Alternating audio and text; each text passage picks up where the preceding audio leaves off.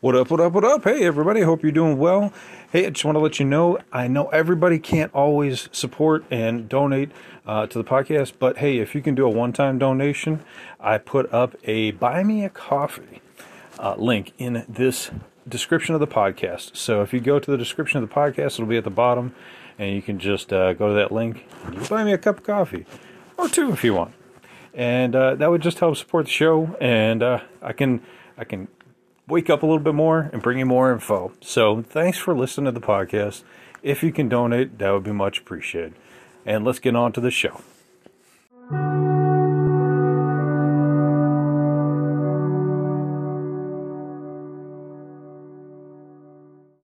Welcome back, welcome back, welcome back to Lockdown Universe, home of the bizarre, peculiar, and unheard of stories of UFO legend and lore. Welcome back, welcome back. Happy to be back.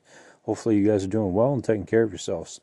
So, one of my favorite things I like to talk about is the UFO and Native American connection.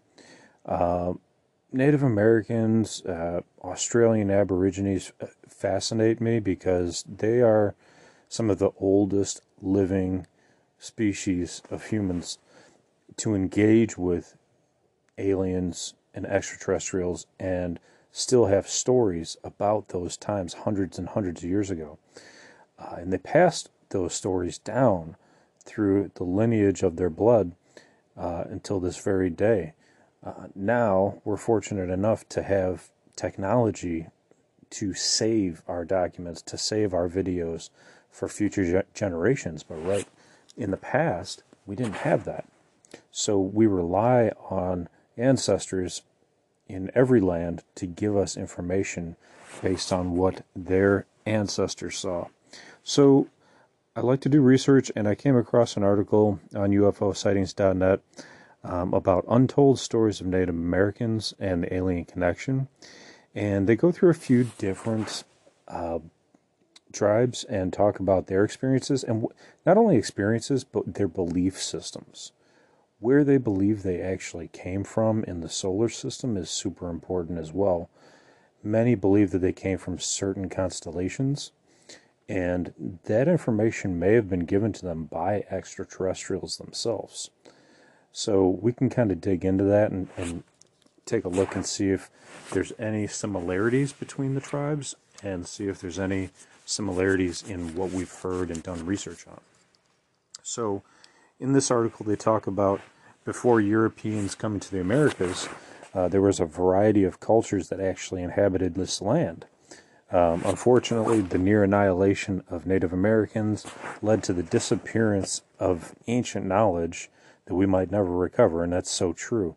I mean, not only cultural knowledge, but spiritual knowledge, knowledge of the universe, knowledge of extraterrestrials, knowledge of who we are and why we're here a lot of that information has been annihilated, unfortunately.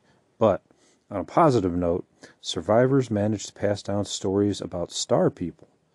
It's a term that refers to groups of various beings from the sky who shared a connection with humans, who were worthy of their teachings. And according to a collection of stories, the ancient world had interactions with a multitude of advanced aliens. Several cultures separated by thousands of years, thousands of years, not just hundreds, but thousands of years, has made mention of flying objects and advanced technology. And these stories were very prevalent uh, within the mythos of the Native American tribes. So that's that's what we want to tackle in this podcast. So uh, one uh, individual, Richard Wagamese of the uh, Weba Simong First People, writes about star people who came to earth many generations ago and brought spiritual teachings, stories, and maps of the cosmos for free. What's interesting about the maps of the cosmos is, is that that story rings true with the Betty and Barney Hill abduction, where she was shown by gray aliens the maps of the stars in which the gray aliens were from, where they showed her Zeta Reticuli, and where our scientists and astronomers were able to confirm years later where that particular star system was based off of her drawings when she was under hypnosis. really truly fascinating. So these stories are congruent with abduction stories even to this very day. Um, and the spiritual teachings are equally important. Spiritual teachings, right? Like the teachings of Jesus 2,000 years ago, speeching, the teachings of Buddha, you know, and many other spiritual leaders that have given us knowledge through the years uh, could have been taught by extraterrestrials. Um, Richard described these creatures as kind and loving, and when they left, people say there was a lonely loneliness like no other. So that's really interesting because it seems like there's a lot of individuals who talk about aliens like our space brothers, and then a lot of individuals talk about aliens as these evil creatures that abduct us. So it's interesting to review how different cultures approach the alien phenomena. Um, did they abduct Native Americans? We don't know that. We don't have that information yet. Um, it's possible. It's definitely possible, especially with the cave drawings, cave paintings, and carvings uh, from 30,000 years ago, which show um, natives fighting uh, UFOs coming down to Earth and abducting what appeared to be a cow. So it's really fascinating there. Um, those cave drawings and cave carvings were in the in Americas as well as in uh, Australia as well. So moving forward in this article, the peaceful Hopi people, that's H-O-P-I, believe their ancestors actually originated from the Pleiades star system, and the Pleiades aliens' general demeanor is reflected in their lifestyle. So the Hopi people actually believe that they originated from Pleiades. So a lot of times when we hear about aliens from Pleiades, they're peaceful, um, very high conscious, very high energy, high vibration species that's highly intelligent, seems to be benevolent towards humans, trying to help us move forward into the fourth dimension, fifth dimension, higher knowledge and a higher ascension. Uh, moving forward, the Dakota legend refers to the similar star cluster but calls it Tiami as being the primal home for their ancestors. So the Dakota tribe also refers to their ancestry as coming from the stars, coming from the solar system, coming from a, a celestial body.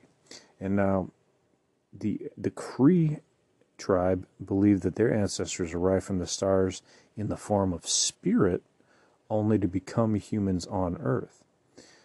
So there are some differences between different tribes. Some believe that we are biologically from the stars, different different constellations, while other uh, tribes believe that we are uh, souls that have come from these star systems to be incarnated on earth. And that rings true with a lot of common Christianity, common spirituality uh, belief systems where many people believe that we are souls inside of a human body having a human experience. And then we're finished. Uh, when we are finished, we will go back to our home, the true home where we are actually from. A home of peace, a home of tranquility. And then there are some people that believe after this there's nothing. So we, we're open to all different ideas here. Uh, the Lakota people's native legends talk about mysterious celestial beings that manifested as spheres of light and would usually choose certain children to follow them through space and time. Now, that's interesting because they're actually focusing in on children and following them through space and time. Is it possible that even back during the times of Native Americans, uh, are discussing here, that they use children to continue their hybridization program and to utilize their DNA and, and track um, their spiritual progress, track their biological progress, track Earth's progress and health. Uh, it's very, very possible and fascinating. All Native American tribes see themselves as the original caretakers of Mother Earth and lament the path of destruction that we are on currently. There are several tribal figures that think that this is the primary reason behind the weakening of the bond between the star people and humanity. So they believe that the destruction that we're causing, which happened through the Industrial Revolution and continues to this very day, uh, has caused some disruption between uh, humanity and the star people, which seems to be pretty true considering that we've had so many abductions that have referenced the fact that we are destroying the planet. So that's very fascinating within and of itself. So moving forward, you know, it, what's interesting in this article is that it references multiple tribes. It references that they all believe that we are from a, a star system, uh, could be one star system or multiple star systems, or that we are just souls that have come from the stars themselves and incarnated as humans on planet Earth. That's what really fascinates me is that Native Americans have always been more attuned to spirituality, more attuned to living their lives as as spiritually as possible, not as as, as consumers or as uh, you know working 80 hours a week or uh, you know this current you know colonial lifestyle that has been imposed upon America uh, and around the world, but that they focused on family, they focused on spirituality. Of course, there were uh, battles between Native American tribes. Um, however, it just seems as though they were far more into spirituality, far more into um, experimentation with uh, herbal medication. Maybe they also, kind of like Joe Rogan, right? He, he's an experimenter, crossing over into different um, dimensions, meeting with different uh, dimensional beings through DMT, through uh, different hallucinogens, um, and really just engaging what it is to be human. Not working the 40, 80 hour work week, but engaging what it is to be human and possibly reviewing um, and exploring extra extraterrestrial mindsets, extraterrestrial uh, encounters, and also psi abilities, uh, telepathic abilities as they engaged with these extraterrestrials, um, and you know, looking into what human possibility and potential really contain within itself. We're not just these flesh and bone. We're, we are more than this. We have energy about us. And they were aware of the fact that that energy existed on Earth and that they could tap into it at any time. What's also interesting, if we go to another article on alien UFO sightings, uh, there's another individual uh, named Watuni uh, who remembered fascinating stories uh, around a campfire with her uh, ancestors uh, who talked for a long time about flying shields um, around their camp. An Oglala Sioux holy man who toured with Buffalo Bill's Wild West show said he had experienced flying shields for a long time before the term UFO was even invented. He said that a disc had actually landed on him and the disc was concave with another one on top of it. Well, what does that sound like? Our classic discs, right? He said that it was quiet and that it had lights on it that were like neon lights. He went on to say that these little people had come from each of the groups and had talked in different in, in a different language and they could read minds. Well, what does that sound like? Sounds like all these extraterrestrials we've ever talked about almost. And their communication was silent aka telepathic. Um, all of the tribes believe that they are connected to Earth with an umbilical cord type connection. So it's interesting that they talk about the umbilical cord connection because many individuals who are capable of having out of body experiences um, state that they are still connected to their body through a silver, silver cord. So if they have an out of body experience, um, if they're able to move into the astral realm, right, through meditation, through listening to, binaural beats, state that once they exit their body, some of them see a, silver cord that's attached to them, either through their head or through their belly button. So it's attached to their soul and it's attached to the body. Very, very fascinating. I wonder if some of these references kind of cross over and overlap each other as as these stories have uh, stood the test of time. So um, it seems, you know, as perhaps the aliens have gone back to their homes uh, and keep coming back to Earth every now and then uh, to see if humans have come back to their senses uh, and decided to not be as destructive.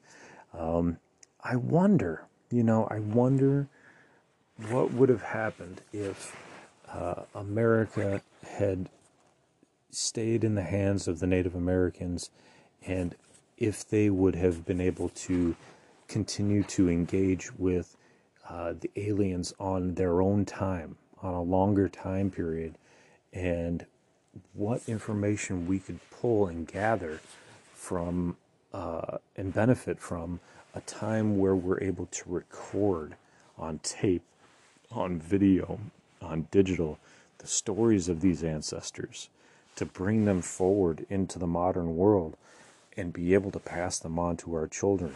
The most important thing that we can do now is to record stories, your real stories, your experiences. Record them onto a platform that's not going to go away. Put them on your Google Photos. Put them on, you know, some some of these platforms that are nowadays that we think are going to last forever might not last forever. If you've ever gone on Vine, that everybody thought that thing was going to be around for forever. That thing died out. TikTok might die out. Facebook might die out. So you have to find a platform where you can keep your memories. Google Photos is a great one. Apple has their own uh, library, so you can keep it on there. Um, so it's you know Samsung's got their own as well. Um, so find something good where you can keep some of your ancestor stories on. Give that phone to your to your children, and let tell your children to give that phone to their children, and to maybe even transfer your files to your children's accounts so that they can continue to have these knowledge bases and these encounters and these pieces of education transferred down, recorded word by word, word for word, so that it's not the telephone game where one person reads one story and then by the 10th person that's heard it, it's a completely another story. No, when it's recorded and people can review it and review it, it will become part of the permanent record.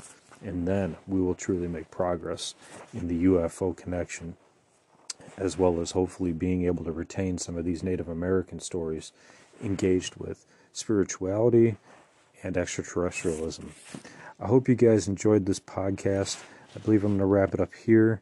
Of course, there's tons more content to talk about, um, and I will do my research to bring you more, uh, but I will leave it here for now. What do you think about uh, the Native Americans and their engagement with extraterrestrials? I remember, you know, just in conclusion to wrap this up, I have maybe two or three other Native American podcasts uh, where they, uh, Native Americans have engaged with aliens and extraterrestrials in, in real in real time, and what we talked about, um, where there was a crash on one Native American's uh, land, and he actually kept them safe um, in a barn, I believe it was, uh, for a number of days until they could be rescued. Um, and this was like more current in the last hundred years or so, uh, because the, he was aware that the government would try to uh, take them away. Um, and they were, I think they were tall white aliens. Um, but yeah, you can go back into my archives and take a look at that podcast. Really fascinating. Um, and I believe I've talked about a few other um, stories and engagements of different tribes as well. But every so often, I want to revisit these, and if I find a new article, I like to bring it up for conversation. So hopefully you enjoyed it. Um, feel free to look back into the catalog uh, for other stories, and uh, I hope you guys are taking care of yourselves, following through on your hobbies and your goals and your dreams, and as always, continue to question the universe around you. It's a big universe, and we've got lots of questions. So until next time, guys, take care, and Lockdown Universe is out.